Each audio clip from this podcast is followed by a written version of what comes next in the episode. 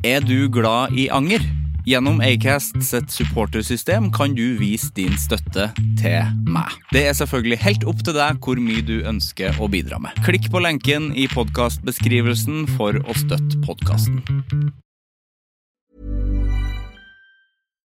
Hi, I'm Daniel, founder of Pretty Litter. Cats and cat owners deserve better than any old fashioned litter. That's why I teamed up with scientists and veterinarians to create Pretty Litter. Its innovative crystal formula has superior odor control and weighs up to 80% less than clay litter. Pretty Litter even monitors health by changing colors to help detect early signs of potential illness. It's the world's smartest kitty litter. Go to prettylitter.com and use code ACAST for 20% off your first order and a free cat toy. Terms and conditions apply. See site for details. There's never been a faster or easier way to start your weight loss journey than with PlushCare. PlushCare accepts most insurance plans and gives you online access to board-certified physicians who can prescribe FDA-approved weight loss medications like Wigovi and Zepbound for those who qualify. Take charge of your health and speak with a board-certified physician about a weight loss plan that's right for you. Get started today at plushcare.com slash weight loss. That's plushcare.com slash weight loss. plushcare.com slash weight loss.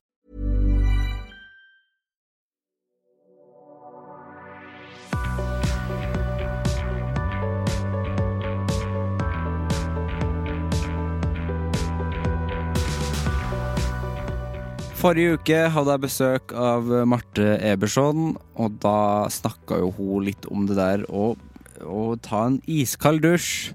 Og da sa jeg Jeg lova vel egentlig at jeg skulle gjøre det til neste pod. Det har jeg gjort. Det gjorde jeg i dag. Og det Jeg tok vel en iskald dusj på ca. Eh, 15 sekunder. Jeg sto i dusjen, iskaldt vann, og så bare bestemte jeg meg for at nå bare står jeg her. Og det var utrolig ubehagelig. Men det var det første jeg gjorde i dag tidlig. Og jeg føler meg så pigg. Føler meg ordentlig pigg og glad og veldig fornøyd og veldig sånn Jeg føler seg litt sånn rein. Så litt uh, Litt født Litt født på ny, på et vis. Jeg tok en glovarm dusj rett etterpå, da. Uh, litt lengre dusj, men eh, den iskalde greia, det var Det anbefales absolutt, det. Så det er absolutt noe i det. Eh, Vim eh, Hva heter han? Jeg husker ikke hva han heter. Han heter i hvert fall Vim, som er mitt nye favorittnavn, som jeg skal kalle mitt ufødte barn. Vim. Eh, det er noe i det han sier. Absolutt. Så yes.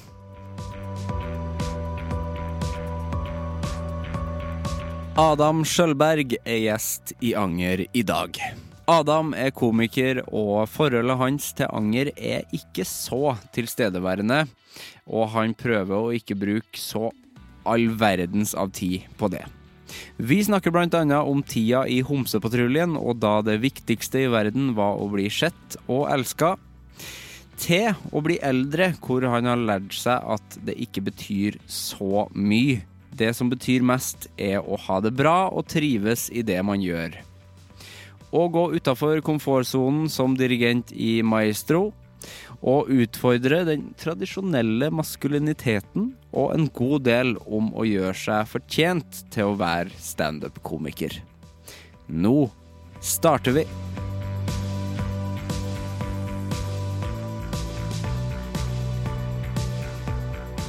Da sier jeg, da sier jeg hjertelig velkommen.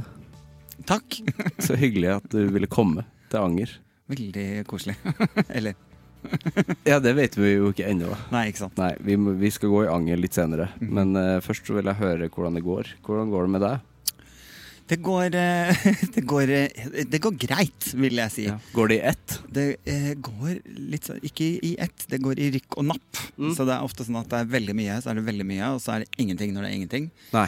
Så man blir aldri helt liksom eh, Slapper aldri helt av sånn jobbmessig, da. Nei, men nå når det er januar, hvordan er det liksom travelt? Heldigvis så har det vært det for meg med Maestro da på NRK, der Ja. vi skal lære å dirigere Kringkastingsorkesteret. Det er morsomt. Så ja, det er jo eh, teknisk sett umulig. Ja. På en måte, det er, det er det. Men eh, det er jo gøy å få lov å prøve seg å lære noe nytt og sånn. Og det som er utfordrende, kjenner jeg for min del, er og jeg, tenkte på det når jeg var på vei eh, hit, faktisk, at for jeg har vondt i hele kroppen. Det kjennes ut som jeg har fått juling. Altså, Jeg er mørbanka i hele kroppen. Av dirigering? Ja, fordi eh, du må bruke hele kroppen. Ja. Og jeg er jo vant til å liksom, enten være standup-komiker, stå stille og snakke i en mikrofon. Enten det, eller så sitter jeg og skriver tekst. Altså eh, ja. Eller så sitter du og prater. Eller så sitter jeg og prater. Ja. Så det derre for, altså, og jeg har slutta å gå ut på byen og danse. Jeg gjør jo ikke det lenger, for jeg jobber jo ofte på byen. Mm. Altså Jeg jobber når folk drikker, og så går jeg hjem. Eh, Du så- jobber i helga. Ja, så det der, Jeg plutselig merka nå som vi skal liksom stå og bruke hele kroppen, at jeg blir støl. Fordi det er ikke kroppen min så vant til. Nei. Så det er litt uvant da, eh, nå. Og så var det kanskje litt sånn sjokkerende at man ble støl av å dirigere. For jeg hadde liksom ikke trodd. du bruker jo veldig mye av bruker overkropp. Ja, ja, ja, men, og det skal komme fra beina, ikke sant. Og du Ja. må, så du, det er hele kroppen, altså. Hvordan er beina dine når du står og dirigerer noe De er svære greier? som gelé.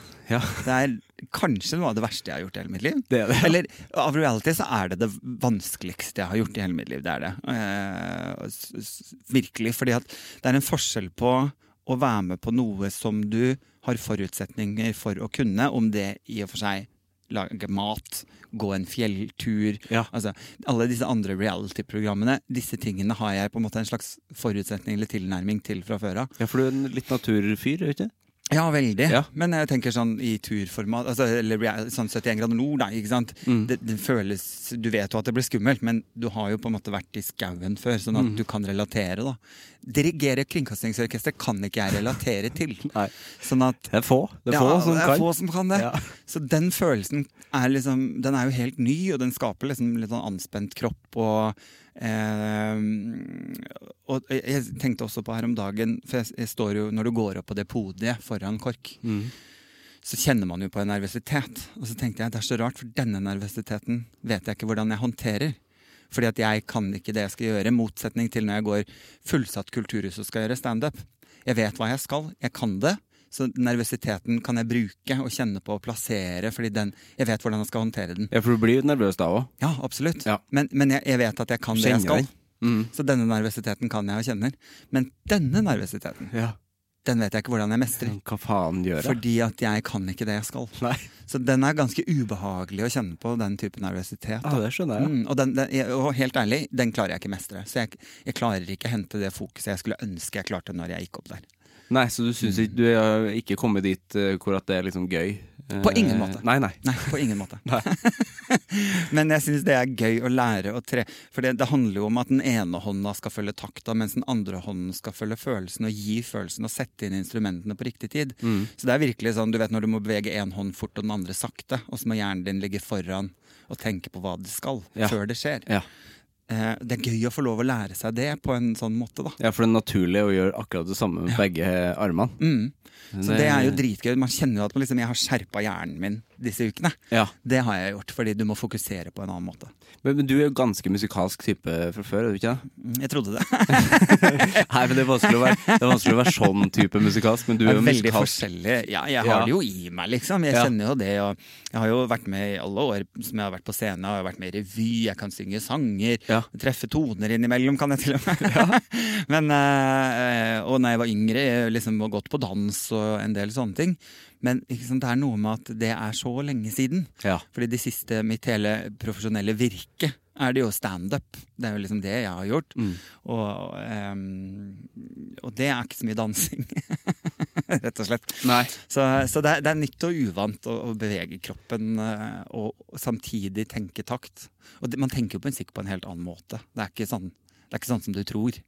Nei, det er vanskelig å se for seg liksom, hvordan dirigering skal være. Mm. Ja. Du har liksom en tanke, du har jo sett det, man har sett det masse på du ja. nyttårskonserten. Det ser jo, ser jo lett ut på et vis. ja, og det er det skikkelig ikke. Det er Nei. så å si umulig.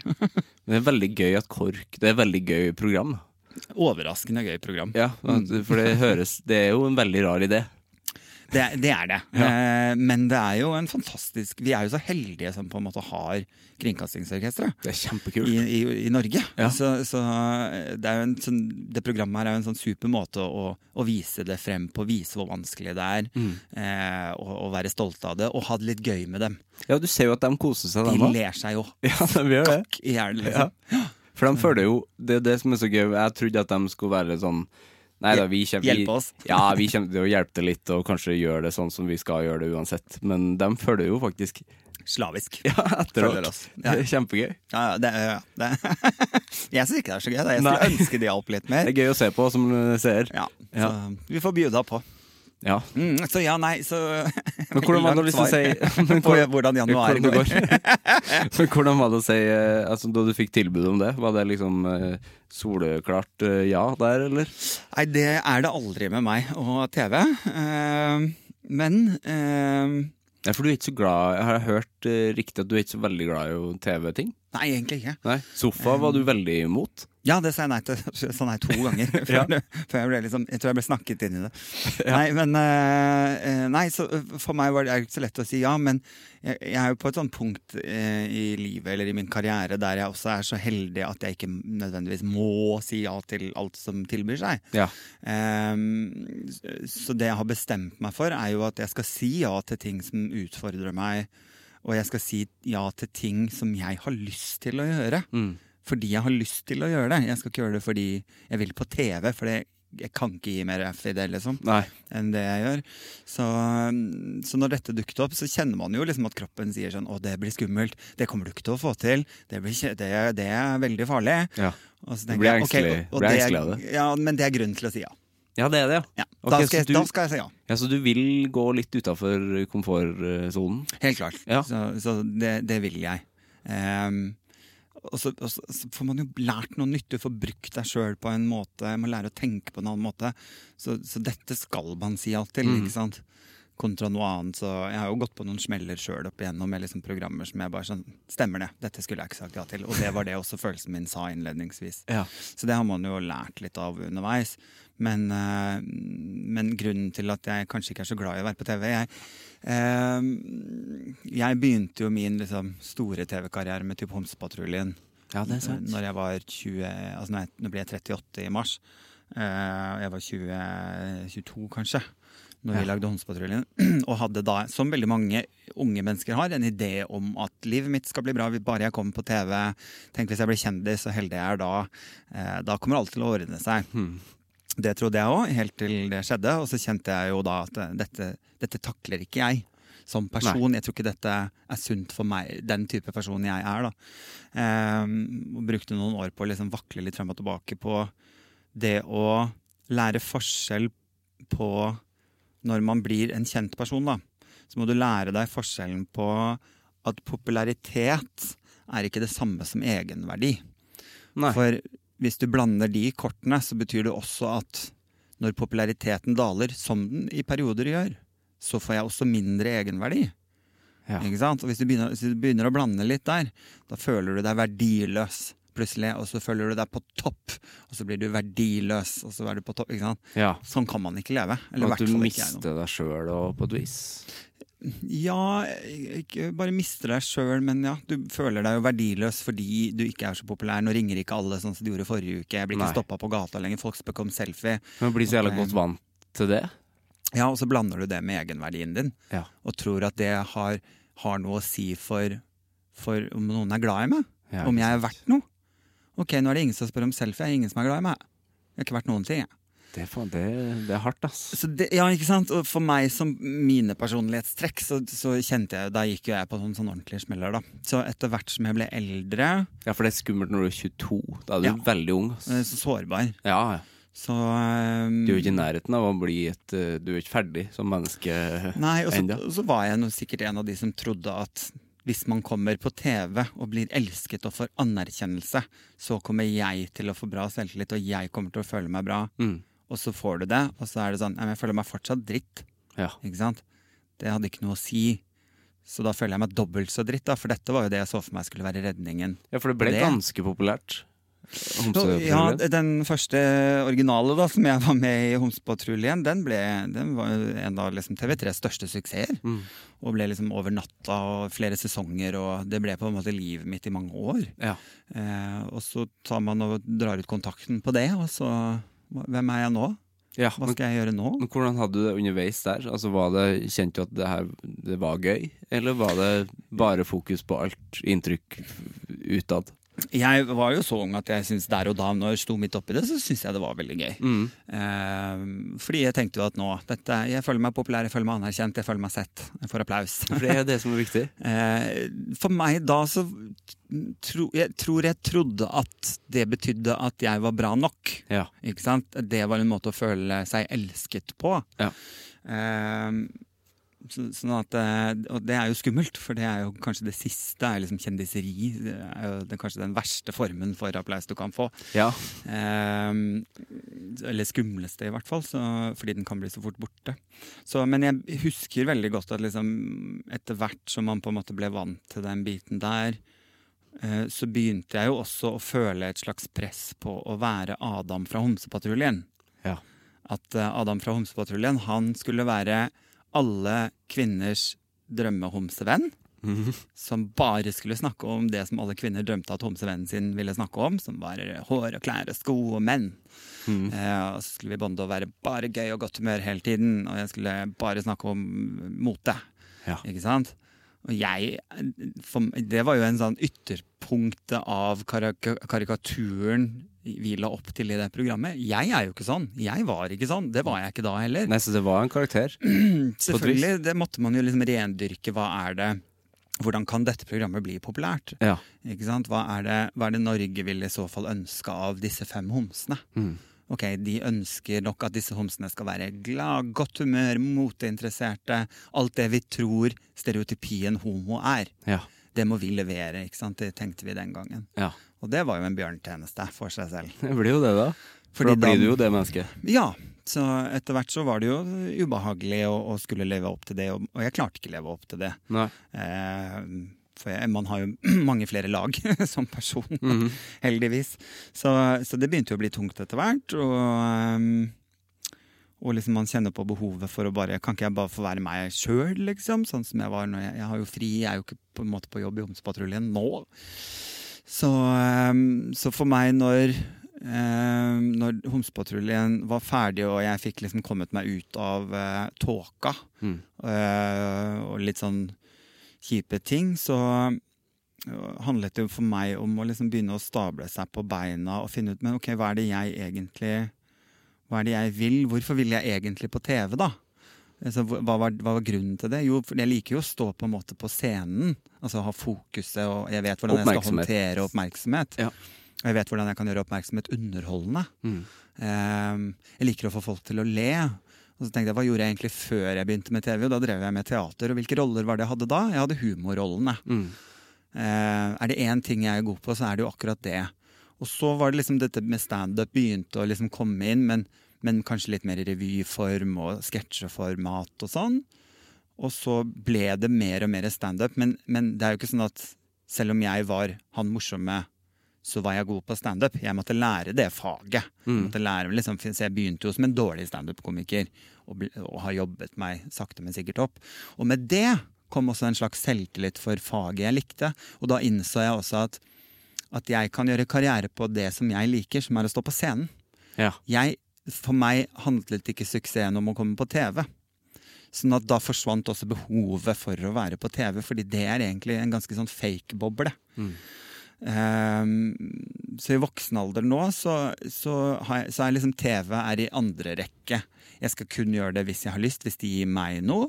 Og så er en plusside av det å være på TV er selvfølgelig at neste gang jeg skal på turné, så er, er jeg friskt i minne hos folk. Ja. Sånn at de vet litt hvem jeg er. Og, og jeg, han virker som en ålreit fyr. Jeg kjøper billetter til det showet. Det er jo en bra ting, men for meg så er jo hovedtingen er jo da sceneformat. Mm. Eh, ikke TV-format, egentlig. Med mindre det er noe jeg har veldig lyst til, noe jeg syns er viktig for meg eller for, for uh, tematikken. ja. Mm. Og Maestro er en sånn ting. Maestro er en sånn ting fordi jeg eh, har trengt å utfordre meg selv eh, litt mentalt. Eh, ikke bare gå i det sporet og gjøre det jeg kan og er trygg på og vet at jeg liksom får til. Så med en gang jeg liksom kjente hvor skummelt jeg syntes det her var, så tenkte jeg det, dette tror jeg du bør si ja til. Ja. Mm. Så det, det er liksom vanlig altså, Hadde jeg fått den tanken, at Mm. det her er skummelt, da hadde jeg Mhm. nok tenkt det, eh, det vil jeg ikke gjøre. Ja, ja, det tenkte jeg. Jeg ville ikke gjøre det. Nei, jeg vil fortsatt ikke gjøre det. Det blir jeg så glad av å høre, for jeg har så mange gjester i podkasten her som er Det de på en måte vil, og det de gjør, er å nettopp gå ut av den komfortsonen. Mhm. Jeg syns jo at komfortsone er et veldig godt ord, for det heter jo det, og derfor vil jeg ikke ut av det heller. Nei, nei, det er kjempedeilig. Ja, jeg vil bare Veldig deilig. Men er det hvorfor, hvorfor vil man gjøre nye ting? Altså, Er det for å utvikle seg sjøl? Det tror jeg det er nok veldig individuelt. For Mm. meg handlet det nå om å komme litt ut av et spor jeg var i. Eh, og det handlet ikke bare om liksom, at jeg satt og gjorde ting jeg visste jeg mestra. Eh, men for meg så har det handlet om å, å liksom vet, Altså, i fjor så, sk så skrev jeg jo bok, og eh, jeg tror den boken eh, røska opp i så mye som både jeg egentlig var klar over, men ikke hadde prosessert, eller, eller ting jeg egentlig ikke var klar over i det hele tatt, hadde betydd så mye. Mm. Eh, og så når jeg var ferdig med å liksom skrive boken og tenkte sånn, ah, så deilig, godt å få rydda opp i litt ting, tenkte jeg. Ja, i hodet. Ja. Og så går det en måned, og så tenker du ok, nå har jeg gravd opp en masse drit jeg sitter med i fanget. Hvor skal jeg legge dette? Hvor skal jeg, hvor, hvor skal jeg gjøre all den driten her, da? Ja. For nå har jeg den bare i fanget. Det er masse rot i fanget. Ja, Ja. Så, så, så det har jo vært en, en slags en nedtur, rett og slett, og en, en litt sånn tung ting som man på en måte også har innsett at jeg tror ikke jeg klarer å rydde opp i det aleine heller. Eh, så det å liksom våge å rekke ut en hånd og si nå tror jeg kanskje jeg trenger litt hjelp. Mm. Eh, så, så når Maestro kom inn, som er både skummelt, det er noe utfordrende, det er noe nytt, jeg skal lære noe nytt, og jeg må kanskje utfordre meg selv på det jeg syns er skumlest i verden, som er å gå opp på en scene og gjøre noe jeg ikke kan. Mm. Og la meg selv bli så sårbar. Gå på trynet, for så å lære at det å gå på trynet betyr ikke at ikke de andre er glad i meg fortsatt. Nei, sant. Mamma er fortsatt glad i meg. Ja. Jeg er fortsatt de samme vennene jeg hadde før jeg begynte med det. Eh, jeg, jeg står her fortsatt. Mm. Eh, og, og følelse som flau eller skamfull eller drite seg ut, det er kanskje noen av også av de mest kortvarige følelsene vi har. Det er flaut der og da. Så dagen etterpå så satt jeg på kafé og hadde helt glemt at jeg i går var jeg dritflau. Ja. Ikke sant? Så det er ikke en følelse som er så langvarig. Og det også er liksom godt å bare få Jeg tror jeg trengte å bekrefte det for meg selv. At vet du hva, det er ok å drite seg ut. Det er helt greit. ja. Det er ikke sånn at jeg mister noen. Men det er fortsatt fælt. øh, Det er dritfælt. Der og da. Det er dritfælt. Selv om du på en måte lærer av det. Det er helt jævlig. Ja, Ja. For du lærer dagen etterpå at Ja. det var ikke så ille, men så gjør du det en gang til neste helg, da. Og så blir det det samme. Ja. Ja. Men det er jo mestring av følelser, det òg, da. For du klarer jo, ja, absolutt, og du klarer jo eh, Når jeg ser deg på Maestro, så ser jeg jo at du er Du klarer jo ikke å spille en uh, rolle eller late som at man er noen annen heller. For at, du er, fordi at det er såpass Mm. uh, Det er såpass høyt fokus og Ja. Det er sånn nei, men nå, er jeg, nå er jeg bare meg sjøl. Ja. Ganske sånn sårbar og naken, på en måte. Ja. Det er jo fine greier, da. Ja, det er helt jævlig. Til og med Det er jævlige greier og fine greier for en seer. Men til og med Vidar Magnussen, som har vært i podkasten her, som er Han ser man jo på som en eh, karakter og rar, det er en raring. Mm. Men til og med han, når han fikk gjøre den Star Wars-tingen sin som har gått overalt, Mhm. ser jo at han der er det en annen Vidar som han ikke har sett. Sånn der, Men, faen, eh, han Der koser han seg og mistrives, og det er plutselig masse følelser. Veldig sånn råhet. Ja, Ja. Som man ikke får sett. For det er jo lett å ta på seg en maske. ja og I en sånn situasjon. Nei. Nei. Mm. Tenkte du at det kanskje kunne gå? At du kunne liksom Nei, Jeg tror jeg visste at uh, dette kom til å bli uh, ei kneik, på en måte. Ja. Det visste jeg. Uh, jeg visste nok ikke liksom Du vet jo ikke hvor, hvor Hvordan det føles ut å ikke mestre før du ikke mestrer. For man har jo en sånn Tenk, Det kan jo hende jeg faktisk bare nailer det. Ja, ja. Det kan jo være. Jeg har jo ikke gjort det før, så tenk hvis jeg bare nailer det hver eneste gang. Det kan hende at jeg er, det dir at jeg er dirigent. Ja, ja Ja. kan jo hende. Ja. Og så bare Nei, det, det er du ikke. Det er det ikke. Så, så ja, ikke sant. Det er jo noe med å ja, klare å stå i det der, da. Det er skummelt og vanskelig, og, men det er fint. Jeg liker det. Jeg liker det òg nå. Jeg tror jeg er en sånn Jeg liker nok det derre Det høres Det jo litt sånn selvpining òg, da, på en måte. Ja, Jeg tror jeg liker Jeg liker ikke selvpining. Jeg, kan, jeg er nok en sånn person som kan grave meg litt ned i liksom vanskelige følelser. Det har jeg en tendens til å gjøre. Eh, jeg har en, en kompis en gang som satt meg, dette er mange år siden. Så vi var på, på en eller annen fest. Og så sto vi på kjøkkenet og snakka. Og så uh, avbrøt han meg i en setning, og så sa han noe som var veldig spot on. Så sa han Du, Adam, jeg må bare si til deg én ting. Eh, det er helt i orden at man er liksom fascinert og kanskje romantiserer melankoli. Men du har jo gått inn i et forhold med den, og det tror jeg ikke er bra. så tenkte jeg sånn Ja, det har du helt rett i. At melankoli er jo fantastisk. Jeg synes Det er utrolig pompøst. ikke sant? Ja, ja, melankoli. Veldig flott ord. Ja, er- ja og, det, og det er veldig flott. Jeg liker liksom melankolien. Jeg har alltid, liksom, når jeg, Mine liksom favorittfilmer fra jeg var fra yngre Tim Burton, for eksempel. Ja. Ikke sant? Som er liksom veldig melankolsk Mørke eh, greier. og mørkt. Og liksom mesker seg i liksom dette mørket. Ja.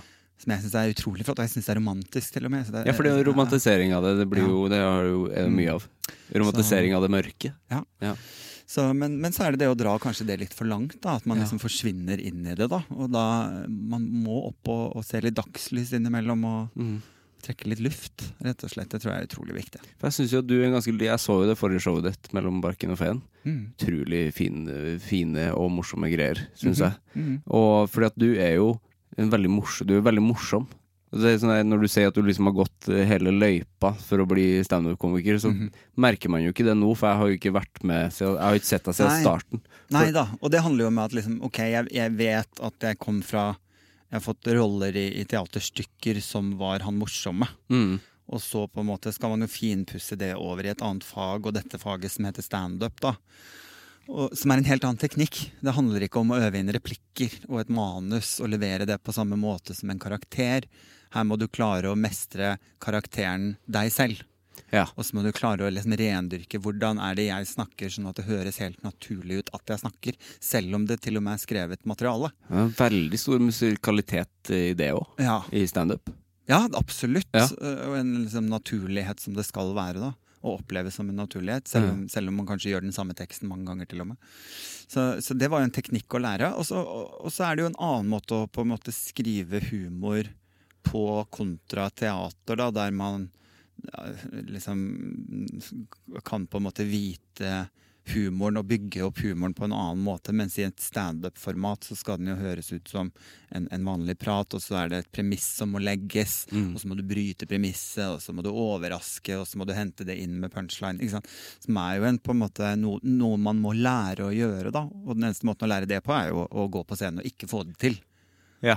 For å liksom skjønne hva gikk galt.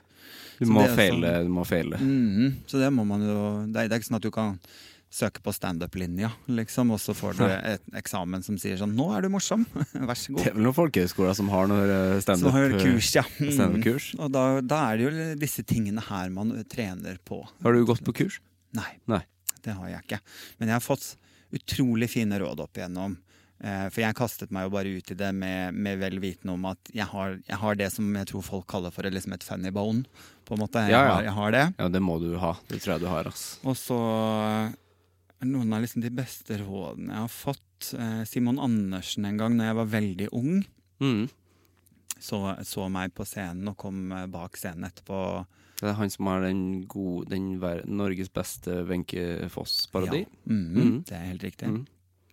Han kom bak og forklarte meg noe om, om det å lansere.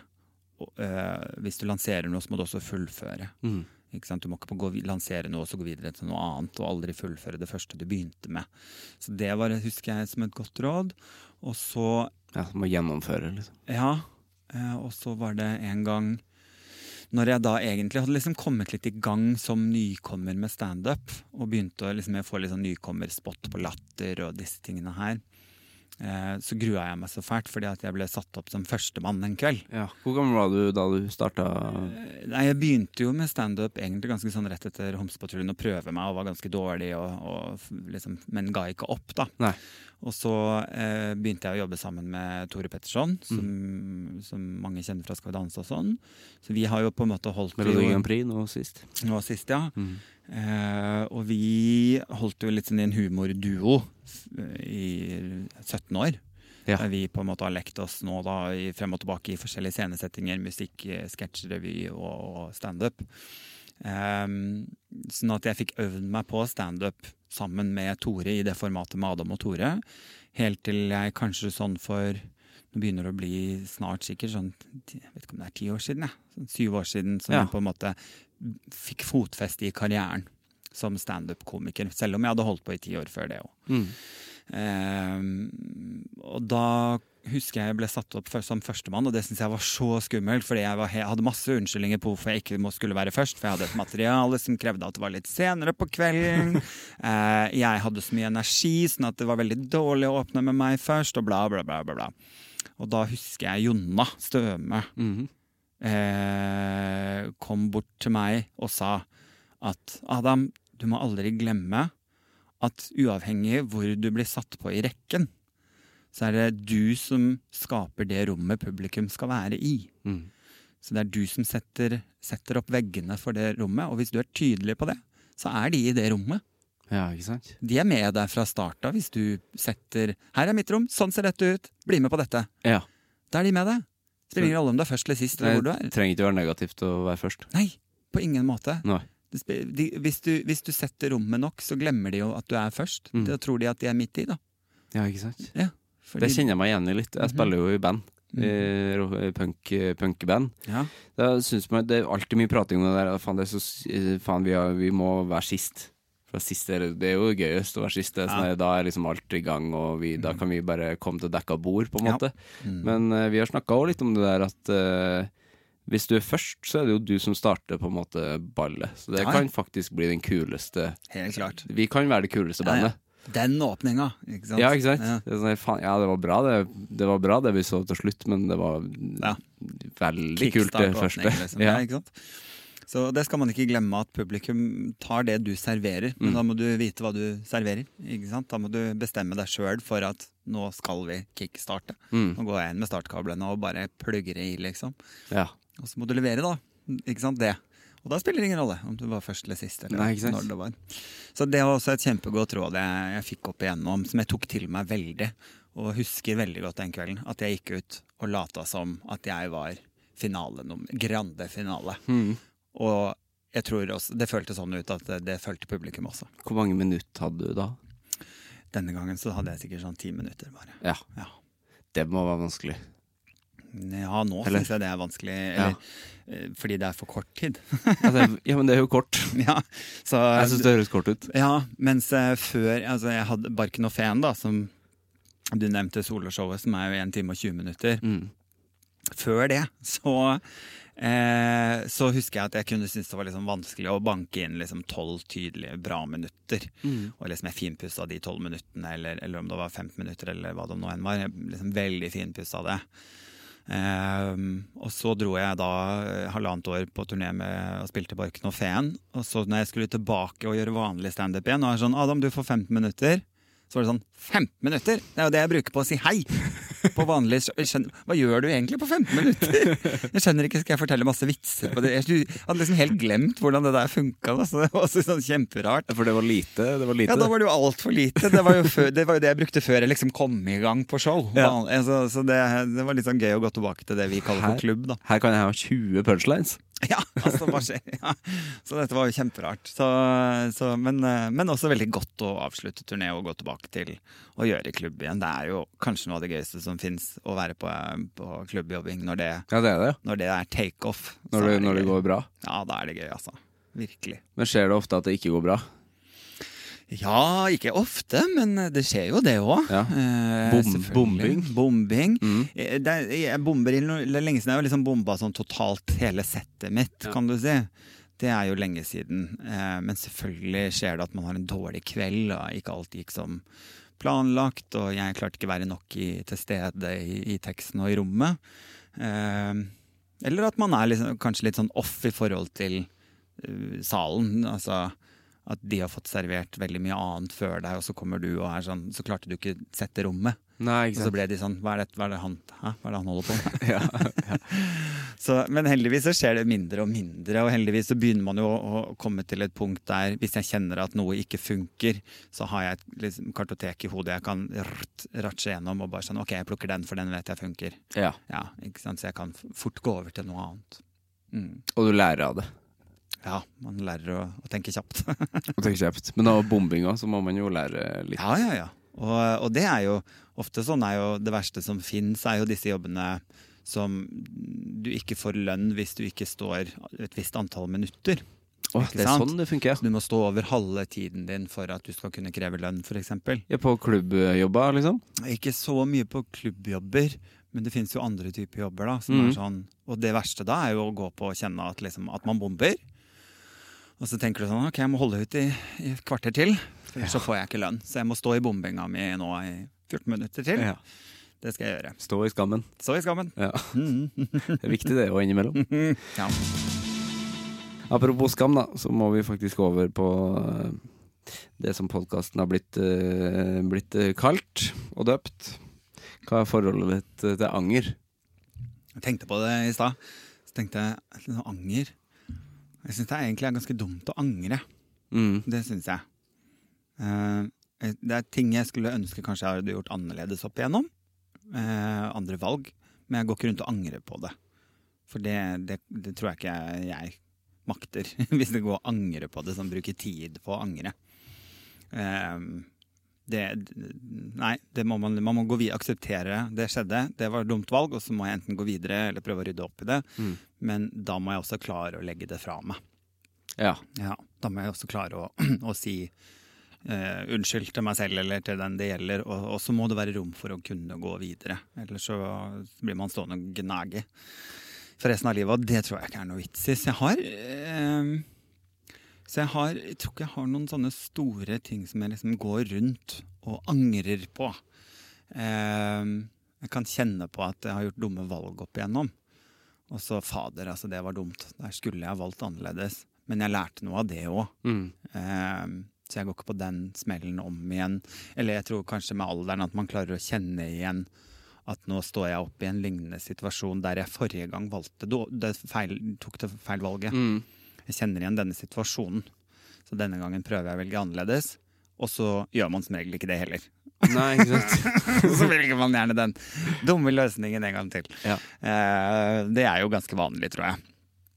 Men eh, mm, det er nok forholdet jeg har til, til når du sier liksom bare ordet anger. Mm.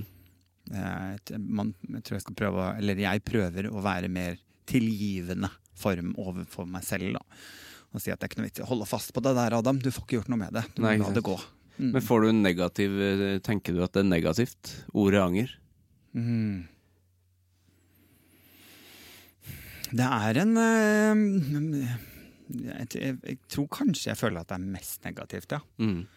Fordi øh, det er jo ikke hva, hva bra kommer ut av anger, hvis man skal se liksom sånn på det.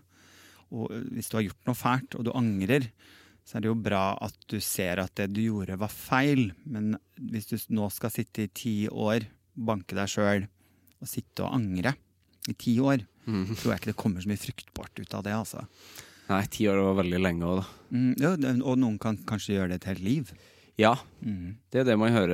Eh, Jeg hører liksom folk eh, Når jeg har den podkasten her, så hører jeg liksom så mye forskjellige tanker rundt det. -hmm. Det er så mange som er sånn her Det blir, det blir eh, verre med årene. Mm. Eller så blir det Altså går det bare bort. Mm. For at jeg syns det er en skummel tanke å ligge eh, Å ligge og dø, Mm. og så ligger du bare og angrer. Mm. Det, det gidder jeg ikke. Nei. Nei, det gidder jeg ikke. Nei, jeg er på vei dit. Jeg er jo ikke på vei til døden, men jeg er på vei Altså, min tankegang må fortsatt endres hvis jeg ikke skal komme dit. Mm. For jeg angrer ganske mye. Mm. Eh, hele tida, egentlig. Ja, gjør du det? Ja. I måten Jeg kan angre Ja, men jeg angrer sikkert 20 ganger i løpet av en dag, bare. Eh, Småting eller store ting? Eh, Begge deler. Det er mye mest småting. Om hvordan jeg sier ting. Ok, Kan du gå og tenke på det Å oh, ja da, ja da. Yes. Og det går ikke over. Er det sant? Ja.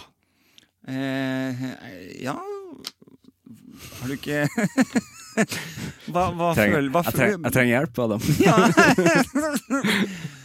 ja, for har det kommet noe godt ut av det? Har du noen opplevelser der du har liksom angret og gjorde noe med det? Eh, en gang eh, så var jeg på en måte med på en sånn mobbeting på ungdomsskolen. Mm. Uh, var absolutt ikke en aktiv mobber, men jeg var vel mer sånn passiv og var sånn der Herre må vi Ja, sånn er det. Mhm. At det var ei jente i klassen som hadde hun sjela ganske mye, så det, og det folk rundt meg mobba hun Mm. for det. Og jeg bidro ikke til at det skulle uh, slutte. Mm. Det er vel kanskje litt sånn typisk ungdomsskole òg, på en måte. Men uh, akkurat det har jeg Det tok jeg tak i med at jeg sendte henne melding eh, for noen år siden og sa at det syns jeg var jævlig kjipt, og jeg håper at det går bra med deg. Mhm. Og da sa jo hun eh, For at da, det, var, det fikk meg til å føle meg ganske bra, men da sa hun at eh, det har hun ikke tenkt på i det hele tatt. Mm. Så det var sånn der, å ja, så nå har jeg egentlig bare Minna deg på. på at det var det som skjedde. Men, eh, men følte du at liksom, du fikk på en måte gått videre da? Ja, jeg fikk jo gått videre da. Ja, følte, har du liksom brukt, er, det, er det en ting du fortsatt sitter mye og tenker på? Nei, jeg er ferdig med det. Ja, ikke sant? Ja. Jeg tenkte at det var Jeg kunne jo spart meg for den meldinga, men det var bedre at jeg gjorde det enn Ja. ikke. Ja. På en måte. Det er jo sånn man må reagere hvis det skjer mobbing, føler jeg. Man må si ifra. Mm. Sjøl om det var sju-åtte år for sent. Ja. Men da er vi jo inne på det vi var, snakket litt om i stad, at, eh, at eh, liksom, da sitter du jo ikke nå resten av livet og angrer på det. Nå nå gjorde Nei. du det du kunne, Mm. og så fikk du på en måte sagt ifra, og så fikk du rydda opp i det. Mm. Og så kan man jo kanskje gå videre selv, i hvert fall. Mm. Da kan du slippe det. Ikke sant? Så kan du Ja. heller begynne å angre på noe annet. Ja. Nei, det er veldig småting jeg angrer på. Jeg kan bare angre på liksom hvordan jeg liksom uttaler ord og sånn. Men det er liksom, da, du har ikke gått så langt at du på kvelden da har skrevet melding sånn Du, jeg har tenkt veldig mye på den tjukke L-en jeg hadde i stad. Eh, for jeg skulle si eh, liksom et eller annet, og så Jeg skulle egentlig, ja, men det, det er litt når man har dialekt, og så blir du liksom dialektforvirra. Det er jo mer til meg sjøl. Sånn her, faen, hvorfor snakker du sånn? Men du har aldri liksom gått til det skrittet og sendt meldinger på kvelden? Og sagt sånn, jeg uttalte det ordet litt Det har jeg ikke gjort. Nei. Nei, det har vært veldig Det har vært rart. Ja. Men føler du da at det går under å angre? Ja, det er akkurat det da som er liksom vanskelig å vite hva som er angring, og hva som er på en måte For det er vel mer jeg vet ikke, gnaging. At det gna- liksom, som vi også har vært litt inne på den følelsen at, eh, at, at det var dust. Altså, det var Ja, flaut. det var dust. Det var, ja, det var, det var litt flaut. Ja. Jeg, jeg lurer på hva de tenker nå. De må jo synes at jeg er rar. Jeg tror òg på en måte den podkasten her kunne òg heta Flaut, på en måte. Egentlig. Kanskje den skifter navn etter hvert. Eh, men angring jeg hadde jo I starten av podden så hadde jeg besøk av Peder Kjøs, som skulle liksom definere hva angring var. Mm. Og til og med liksom innen psykologi så er det kjempevanskelig å si hva det egentlig er, for det er så mange faktorer som kommer inn. Så alle de tingene, rare tingene, hvordan jeg snakker rart eller et eller annet, er angring. Mm. Men det kan òg være Det kan gå over til skam, og det kan gå over Ja. til dårlig samvittighet, og Ja. det er så mye ting det kan være. Ja, anger, anger er et spekter, på en Et måte. spekter, ja. Mm. Alvorlig angring eller, eller bare litt dårlig samvittighet. Ja, jeg kaller anger et drivhus. Ja. Eh, altså er planter som har skam og dårlig samvittighet og Ja. sånne ting i seg, da. Ja. Hva av de plantene har du Har du skam, for eksempel? Eh, Ja, eh, det har jeg masse av, og prøver liksom aktivt å jobbe med. Som sagt, etter liksom denne prosessen med, med boken jeg skrev, så, så har det jo måttet komme litt sånn innrømmelser. Eh, jeg tror kanskje en av de største sånn inn, innrømmelsene var jo at jeg, eh, jeg skrevet denne boken om at det skal være rom nok for menn å, å si høyt at dette takler jeg ikke alene. Mm. Ikke sant? Som er liksom mye av kjernen i, i boken. At det skal være rom nok til å, å føle mer enn det vi får lov til som menn. Uten å bli sett på som svak eller mindre mann eller alt Mm. det her. Og så når man merker at eh, kanskje jeg ikke taklet dette så bra, eh, så må jeg være mann for det jeg har skrevet, da. Og på en måte må ikke jeg stå nå og si at jeg skal rydde opp i dette sjæl. Og gjøre det motsatte av det jeg har skrevet bok om. Nei. Eh, Har du vært der før at du har lyst til å ordne det sjøl? Det er det jeg har gjort hele livet. så Det er derfor jeg på en måte skrev denne boken. Fordi jeg har blitt tvunget til å gjøre noen valg i mitt liv. Eh, for å, på en måte ikke ende opp med å, å, å avslutte mitt eget liv. Sånn at eh, når jeg da røska opp i alt det, Og kjente at nå tror jeg kanskje at bakken forsvinner under meg her. Nå knekker jeg. Eh, og det å våge å si det til noen, det å våge å, å anerkjenne det og si at jeg, nå, akkurat nå tror jeg kanskje jeg trenger hjelp, liksom. Ja. Eh, og ikke skamme seg over det, og ikke på en måte gjøre, altså gjøre det motsatte av det jeg har skrevet bok om. da. Mm. Eh, og det ble jo også veldig, veldig viktig for meg, at eh, nå, nå, nå må du ta tak i dette, da, og ikke bare tro, som jeg har gjort alltid ellers, at jeg skulle fikse det selv. og dette tar det jeg, jeg er sterk, jeg tar dette, ikke Ja. sant? Ja, og så bare nei, nå merker jeg at eh, hvis jeg sier det en gang til, så tror jeg ikke Går det tenker jeg Ja. totalt. Så um, for at jeg skal klare denne bøygen, så, så må, jeg, må jeg rekke ut en hånd, og det må jeg gjøre uten å skamme meg, fordi at det, det er det jeg har prøvd å si selv til andre òg. At det, er ikke skamfullt. Mm. Det er vanskelig måte. det der, å liksom skrive noe som man føler er viktig, og så tenker man seg sjøl et, eh, tenker etter, og så bare sånn Ja, men faen, det er vanskelig å leve etter det her sjøl òg. Mm, skikkelig. Ja. Veldig. Så um, jeg føler du tok jo på en måte et oppgjør med Jeg har lest boka di, kjempefine greier. Eh, det er et oppgjør mot liksom det her eh, giftige maskuliniteten, på en måte. Ja, eh, Litt. Egentlig så er det ikke ja, Og det kan, jeg, det kan jeg også legge til, at jeg er ikke så veldig glad i ordet giftig maskulinitet. det, Fordi det funker ikke så bra på norsk det heller, sier også, ja, men det Sammensetningen sier noe om at det er maskuliniteten som er giftig. Og det, maskulinitet er kjempepositivt, men Ja. det er hva vi tillegger. Ikke sant? Det er hva vi ser på som f.eks. et bedre ord, som, tradisjonell maskulinitet. Ja, det er sant. sant? Det er sant. Eh, For det er på en måte bare blitt toxic masculinity. Og det liksom ja, og maskulinitet er jo ikke giftig. Det er, det er ganske dårlig, det er et dårlig ord. Ja. Jeg liker det heller. Ok, Men hva er det vi har tillagt av kvaliteter i ordet maskulin, da? Mm. Ok, Så må vi prøve å skille mellom hva er det vi egentlig i hverdagen kanskje snakker om. Eh, yngre, følsomme gutter. Som, da snakker vi ofte om liksom ny, nyere maskuliniteten og nye, nye mannen. Mm. Ikke sant? Hva er den nye mannen? Ok, Så kanskje egentlig tradisjonell maskulinitet ja, det er ord. er et bedre ord uten å banke maskulinitet nedover. For maskulinitet i seg selv er ganske fint. ja, det må jo man jo få lov å Ja, følelse føle seg maskulin, det er en superbra følelse. Men det er vel mer at uh... Men vi har lagt noe negativt i det. Vi har Ja. lagt, uh, vi har lagt uh, I maskulinitet så har vi lagt ting som å klare selv. Klare være sterk. Snakke ikke om ting. Ikke del for mye. Vær alfaen. Ikke grin. Ikke vær pysete. Mm. Det er noe vi har lagt til maskulinitet, Mm. som egentlig ikke har en fasit. Så, sånn at det er jo det jeg også har stilt spørsmål og ønsket å endre da, eh, i boken. Og, eh, og, og med det også igjen skapes liksom, Kjenne at man klarer å gjøre det litt bredere. Gjøre litt mer rom for hva maskulin mann skal være. da. Mm. Eh, og ja, i boken så har det jo eh, Den er jo bygd opp på, på mine refleksjoner, og så på slutten av hvert kapittel så kommer det et brev fra en annen mann, Mm. eh, som egentlig forsterker litt tematikken som har vært foran, kanskje. Eh, så det er jo en varm bok om det å være mann, det, og det var det jeg ønsket. Og, og jeg ønsket ikke å ha noe konkret svar eller konklusjon. Konklusjonen med boken er at boken i seg selv skaper mer rom for hva det å være mann er. Mm. Ikke sant? Det, det var liksom hele målet her, da. Eh, og så får man jo kjenne på det sjøl, gang på gang. Og prøve å stå i det, da. Mm. Ja. Mm. Kjem det Skal du lage nytt show, eller? Oi ehm, hmm. Jeg skal det. Mm. Eh, jeg vet ikke om det blir i år. Det gjør det ikke, kan jeg si nå med en gang. det kjente jeg når jeg sa det. Du så for deg kalenderen? ja, nei, jeg tror ikke jeg har verken overskudd eller kapasitet til å kunne teste ut nok eh, materiale til å, å lage et show. Nei, for det må du ha. Eh, ja, sånn at jeg føler jo kanskje litt at det året her, eh, i og med at boka kom i fjor, ganske sent i fjor, så det året her blir nok litt sånn preget av boken. Eh, og selvfølgelig, jeg fortsetter, og jeg har jo allerede gjort masse standup. Begynte å jobbe på standup-scenen allerede sånn 4. januar eller noe sånt nå. Ja. Så jeg var, var allerede i gang da.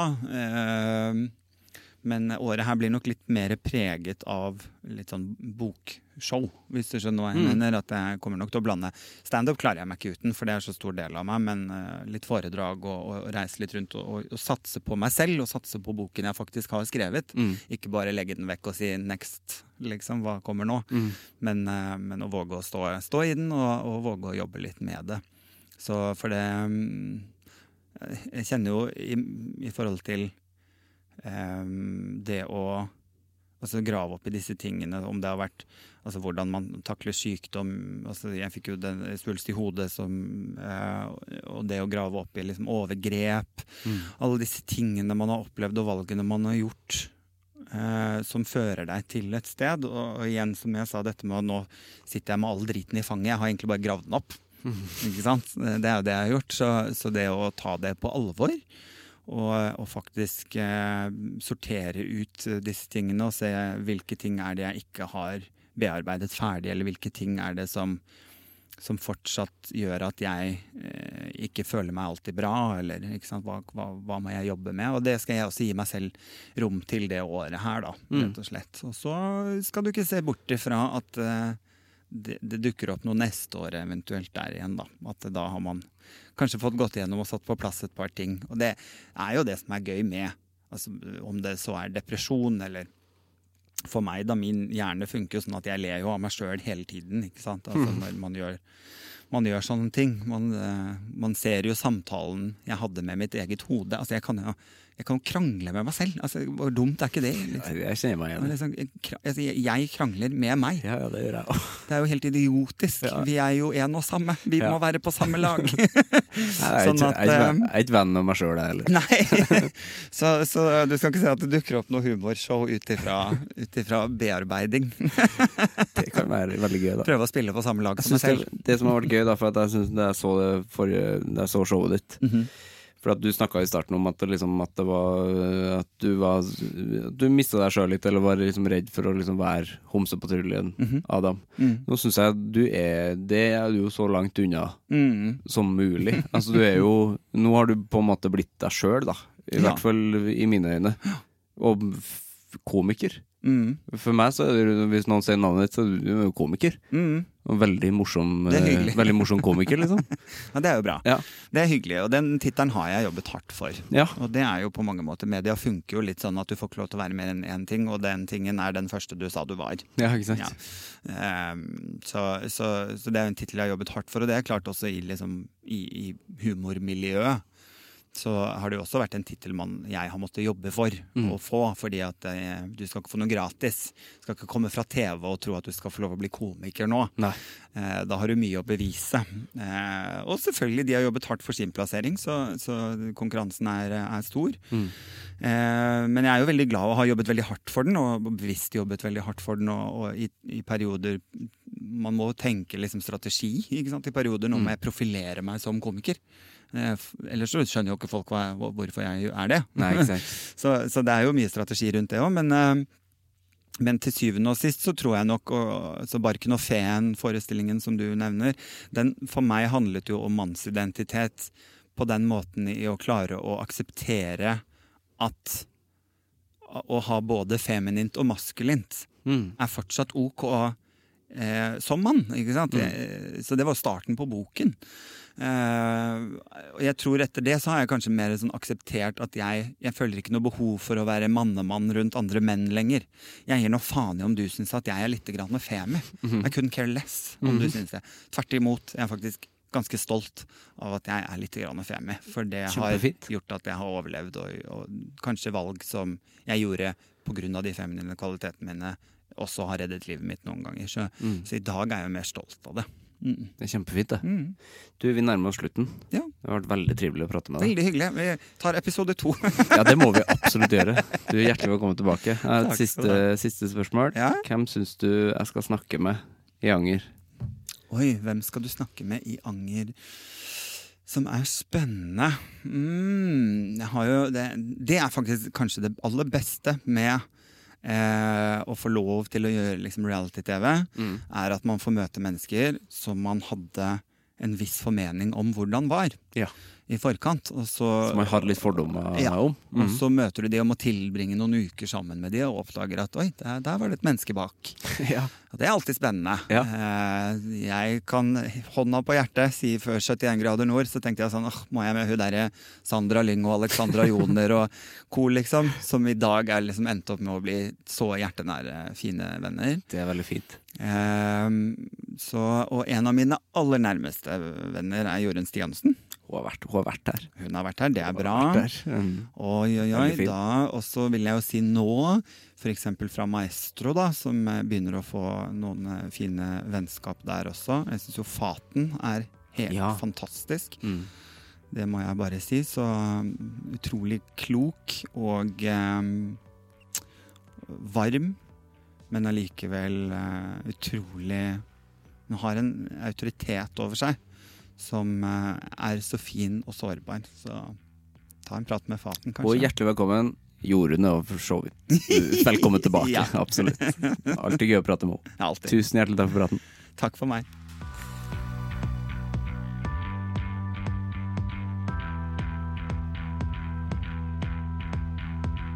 Det var Adam og meg, og han er så ufattelig hjertelig velkommen tilbake. For en utrolig fin gjest å ha på besøk. Ehm, så viktige ting man snakker om. Og liksom jeg er jo liksom opptatt av den der giftige maskuliniteten, som det heter. Og det var fint å høre han snakke om det på en annen måte. At eh, vi kan kalle det en tradisjonell maskulinitet som vi eh, som vi har bygd opp, at eh, sånn skal det være, og sånn er det. Fordi at sånn er ikke det nå lenger. Og det er jo derfor det ordet giftig har kommet dit. Så jeg er jo liksom Jeg er litt sånn tveegga der, på en måte, for jeg syns eh, det er jo giftig eh, hvis det går for langt, og at man er veldig maskulin og eh, holder alt inni seg, så blir det giftig til slutt. Og derav har jo det ordet kommet, da. Men ja. Utrolig fin, fin prat.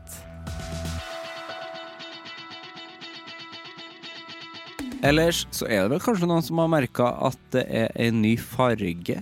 Det er ny farge på bildet av Anger, og så er det en ny logo der, gitt. Jeg har flytta, studio. Og det så vil vel egentlig bare helt på slutten her si tusen takk for tida jeg har hatt i Monster. Takk til dem som uh, har vært eh, der. Uh, men for deg som hører på, så blir podkasten Du merker ikke at det er et annet sted. Bortsett fra at du faktisk kommer til å merke det, for du kommer til å merke det på lyden. At det er litt bedre lyd her jeg har sett eh, nå. Um, ja, men ellers så fortsetter podkasten som akkurat vanlig. Den, nå, har, nå ser den blå ut, og det, jeg syns det ser fint ut. Det er liksom nye, nye ark. Men podkasten eh, Anger er fortsatt det samme. Vi høres neste uke. Hei! Produsert av Rubicon.